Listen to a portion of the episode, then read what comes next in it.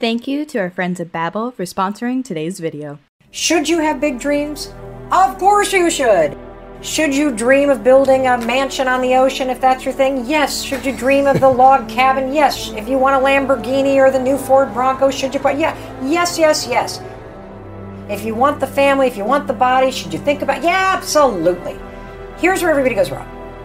You dream about the end, you make this gorgeous collage of all this stuff that has nothing to do with your current life. that literally, as you're sitting in your studio apartment and you're looking for a job and you're staring at a mansion going, someday, it's going to make you feel like a loser because the gap between where you are and where you want to go it seems insurmountable.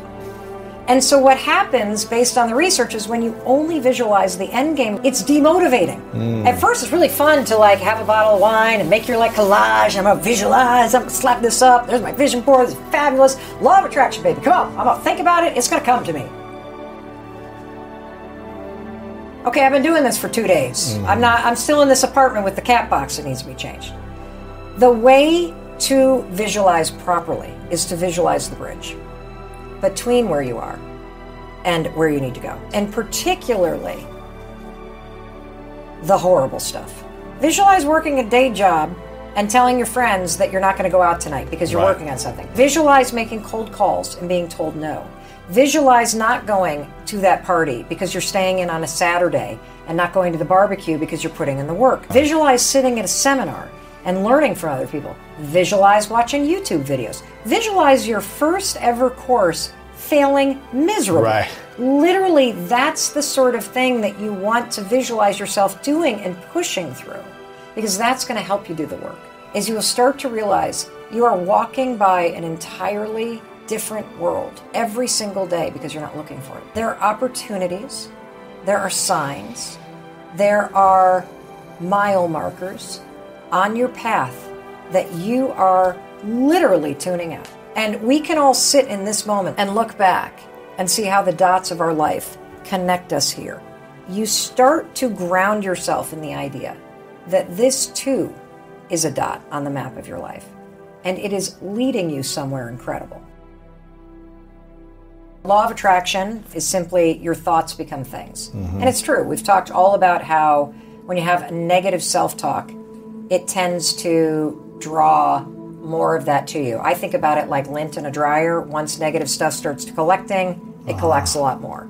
So here's what everybody gets wrong about manifesting. Everybody, at least kind of in the mass market, what you're trained to think about when you think about manifesting is vision boards. Mm-hmm. And when you hear the word vision boards, you think about the big stuff. So let's use your example of the marathon. The vision board would be Lewis crossing. The arms up the yeah, the arms up the yes. medal. Exactly. high fives. Yeah, high fives. I did it. Yes, I did it. Exactly. That will not help you. Because when you hit mile 13 on the actual race and it is sleeting rain and it feels nothing like that thing on your vision board, you're going to start a negative dialogue. I can't do this. My knees hurt. This is not what I thought it was going to be. I'm not ready for this. I didn't train for this. And you are going to tank yourself.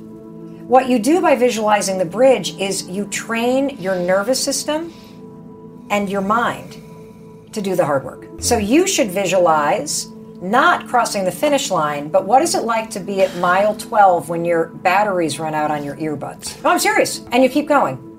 What's it like when your shoelace breaks and now your heel is lifting and you're starting to get a blood blister at mile mm-hmm. 17? What's it feel like when you wake up and it is pouring rain?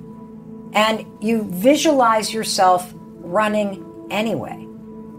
That way, when you visualize the work, you are preparing your body for it so you're not resistant to it when it comes. And so you are literally building up almost like this resilience and this muscle inside of you to do the work to get the thing. So, yeah, create the vision board, but make sure in addition to crossing the finish line, you have somebody running in the rain. You have somebody who, you have an alarm clock that says 513. You have, you know, these images that show the mm. stuff that you don't want to do. So, like for people who want to launch a business, for example, like a lot of people that I'm sure follow both of us are dying to launch a business or interested in being an influencer, social media, or making money online. And what you visualize are the checks, or you visualize the money you're going to make, or you visualize how cool it's going to be when you're a lifestyle entrepreneur, whatever the hell it is.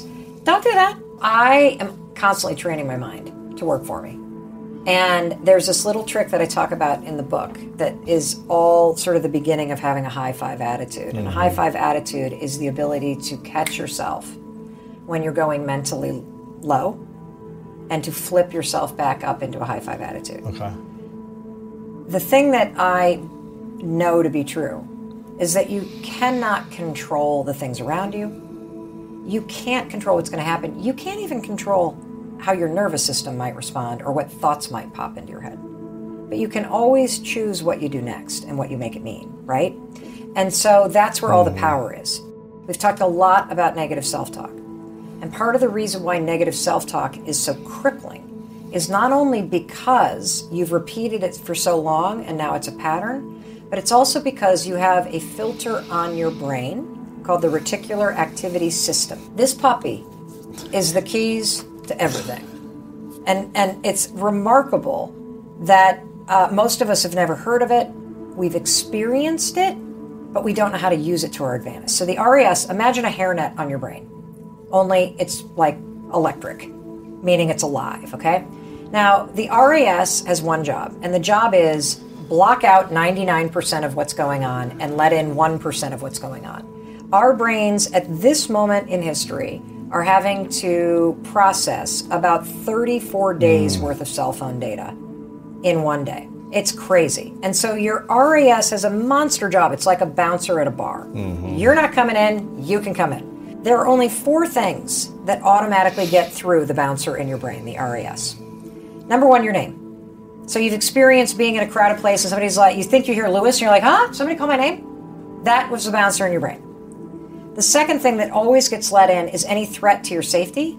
So there are loud noises all over all the time, but only ones in close proximity make you go like this. Mm-hmm. That was the bouncer in your brain letting it in. Okay. The third thing that gets let in is when you sense that your partner is interested in sex with you or somebody else.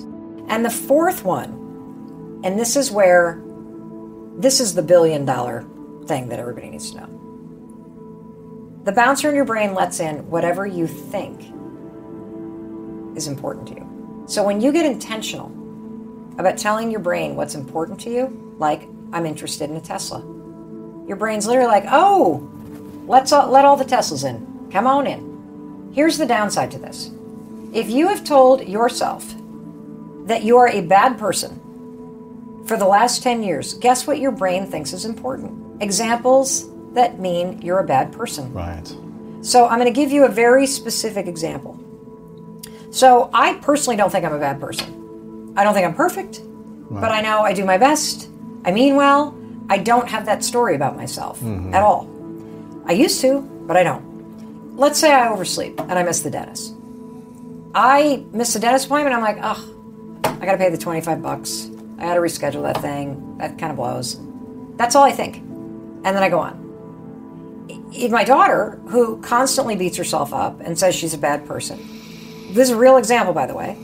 She oversleeps, misses a dentist appointment, and it becomes, see, I always screw everything up. Uh-huh. I'm a terror. I, I'm always messing things up. I'm a ba- like everything that gets let in confirms that you're Right, a right. bad person. She finds proof and evidence. Yes, Yeah. that's the bouncer in your mind.